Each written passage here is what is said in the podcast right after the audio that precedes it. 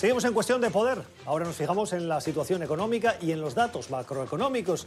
El Fondo Monetario Internacional, aprovechando el inicio en la jornada de mañana del Foro Económico Mundial en Suiza, en la ciudad de Davos, ha presentado sus previsiones para este 2020.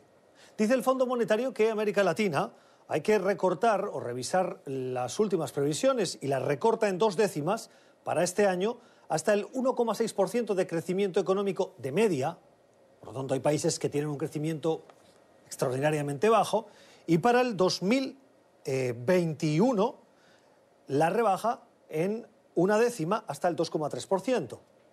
Esto respecto a la última previsión que se hizo el año pasado. La previsión del fondo es que la región, si bien poco, pero va a ir creciendo lentamente.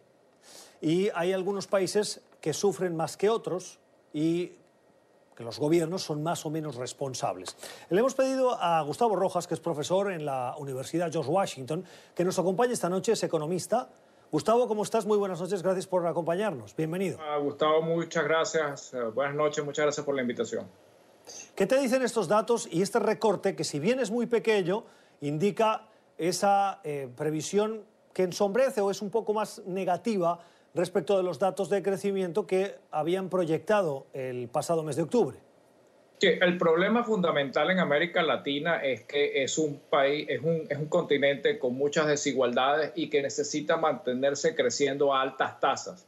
Entonces, cada vez que hay una desaceleración del crecimiento, aun cuando crezca un poquito, no es como un país como ya desarrollado, como Estados Unidos eh, o Europa, donde la, una tasa de crecimiento del 1, del 2, del 3% todavía sigue siendo significativa por el gran tamaño de la economía. Eh, América Latina sigue siendo un continente con economías muy pequeñas, entonces crecer 1, 2 e incluso 3% es muy poco para las necesidades, para los requerimientos de la región. Y esto se está generando fundamentalmente por los altos niveles de incertidumbre que existen en estos momentos en el continente, incertidumbre generada principalmente por la situación de inestabilidad política que se refleja en varios de nuestros países. Inestabilidad política que hemos visto en las calles o es la inestabilidad de los gobiernos que no dan confianza?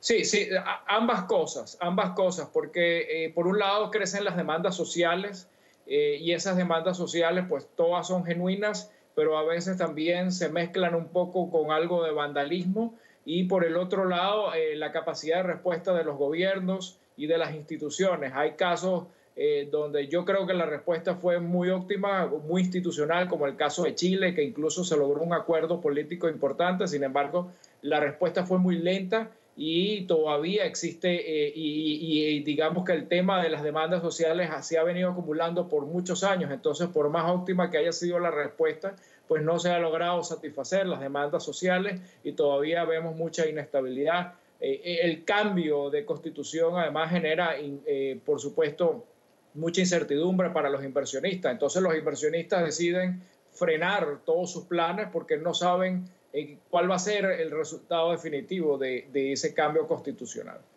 Claro, y la inversión busca estabilidad, particularmente en los negocios, y particularmente inversiones extranjeras que podrían llegar a esos países, pero frente a esa inestabilidad mm, posponer esa decisión de inversión. ¿Se están cerrando bien esas crisis sociales que llevaron a la gente a las calles a crear situación de, eh, tumulto en las calles, de, de inseguridad y que han provocado ese frenazo de las inversiones para que vuelvan las inversiones a los países tras esos intentos de cierre?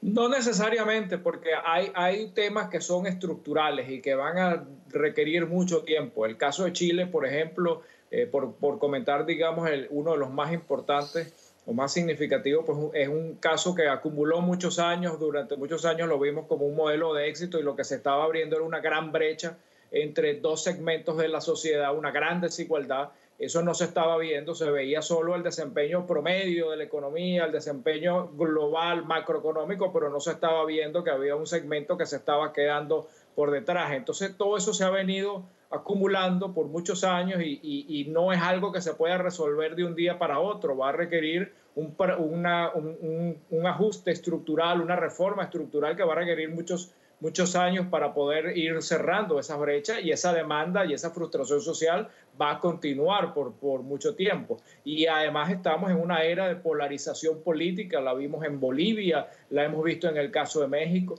la hemos visto en otros países donde eh, eh, eh, pues se crean dos grandes frentes y, y con, a veces es muy difícil lograr un acuerdo en el centro, un consenso entre los distintos actores políticos. Entonces, eso va a seguir rondando eh, por un tiempo y, bueno, solo la responsabilidad del liderazgo político y la capacidad de las instituciones es lo que puede estabilizar, generar mayor estabilidad y reducir los altos niveles de incertidumbre.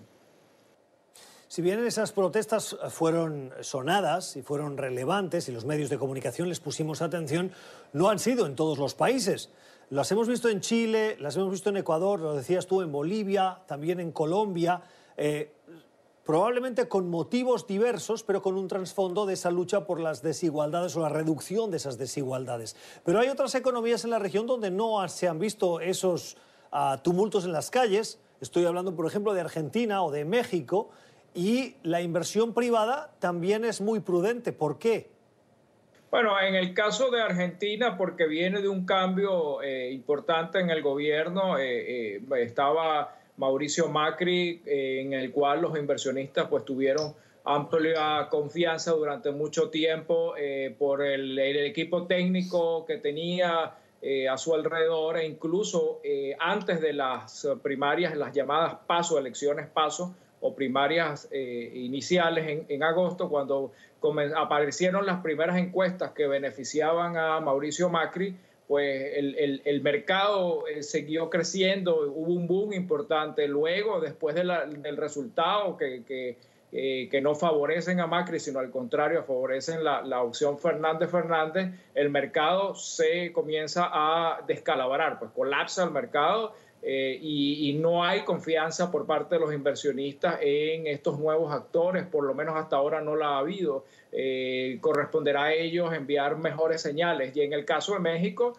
que el, eh, pues el presidente López Obrador tiene mucha popularidad, sin embargo, también su forma de actuar eh, no genera estabilidad, no genera certidumbre a los inversionistas, se ve un poco un tanto autoritario, con poco respeto a las instituciones y obviamente y con poco respeto también al sector privado. ha llegado ya con mensajes muy eh, precisos sobre el mercado y sobre el sector privado que no generan confianza y por lo tanto pues muchos eh, han decidido, muchos inversionistas han decidido frenar sus inversiones y esperar a ver qué pasa, a ver si hay alguna señal que les pueda generar confianza en el futuro. Pero si hacemos caso a esa división, eh, que algunos pueden decir que ya está trasnochada, pero tomémosla por buena, que los gobiernos de centro derecha son más amigos de las empresas y del sector privado y los de centro izquierda son más amigos, amigos del gasto público y de lo público. Eh, el gobierno de Jair Bolsonaro tendría que estar con los brazos abiertos recibiendo inversiones en una economía como la de Brasil y en cambio genera incertidumbre y tiene el gran reto de la reforma de pensiones que también eh, está levantando muchas dudas. Sí, eh, efectivamente, bueno, siempre ha existido este tema del debate centro-derecha, centro-izquierda, eh, pero también hemos visto que muchos gobiernos de la centro-izquierda e incluso algunos de la izquierda, pues han, han, eh, han sido bastante favorables al sector privado de la economía. Incluso, por ejemplo, tenemos el caso del de, presidente de Ecuador, eh, Lenín Moreno, quien, quien, quien siendo de centro izquierda, pues eh, tuvo problemas por querer emprender algunas reformas importantes, por ejemplo, reducir subsidios ineficientes, como el caso de la gasolina. Entonces, eh, y en el caso de, de Bolsonaro, pues como, hemos, como he comentado, este tema de la polarización y a veces hay, ciertos niveles de extremismo que terminan generando, a, veces las protestas no se generan solamente por, un tema de desigualdad económica, sino también se pueden generar por otras desigualdades sociales, por ejemplo, que tienen que ver con los derechos eh, sociales, que tienen que ver con los derechos, por ejemplo, de la población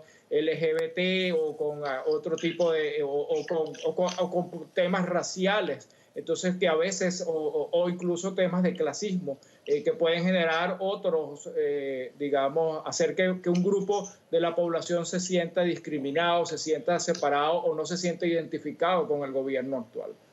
Termino ya de manera breve.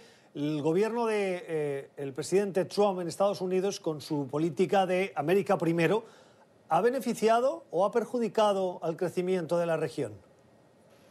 Bueno, en el caso de, yo, diría que, la, que la, economía de los Estados Unidos, pues obviamente los números son sumamente sólidos. Eh, eh, no, no he visto una data eh, sólida que, que, evidencie que el crecimiento de los Estados Unidos ha sido em, perjudicial para el resto de América Latina. Yo creo que el, el, caso de América Latina son problemas más bien, más bien locales. No se ha afectado tanto el comercio eh, digamos, y no ha habido tanto ruido como el caso, salvo el caso de México y el del Tratado de Libre Comercio, eh, no ha habido como el, casos como el tema con China, de Estados Unidos versus China, ¿no? Entonces no ha habido tanta disputa. Eh, yo no he visto una evidencia que sea tan sólida como para demostrar que el crecimiento de Estados Unidos ha sido a costa del resto del continente. Creo que son temas más locales eh, temas de manejo de temas institucionales y temas de liderazgo político y de incertidumbre que han generado los propios gobiernos sobre, sobre la situación. Es el análisis de Gustavo Rojas, que es profesor en la Universidad George Washington, aquí en la capital estadounidense, es economista, el día en el que conocemos estos datos de proyección de crecimiento económico para la región, para América Latina, que nos ha proporcionado el Fondo Monetario Internacional. Gustavo, gracias, feliz noche. Muchas gracias, buenas noches. Vuelva a escuchar esta entrevista en nuestro podcast en Apple y en Spotify y háganos llegar sus comentarios en la cuenta de Twitter Cuestión Poder NTN24.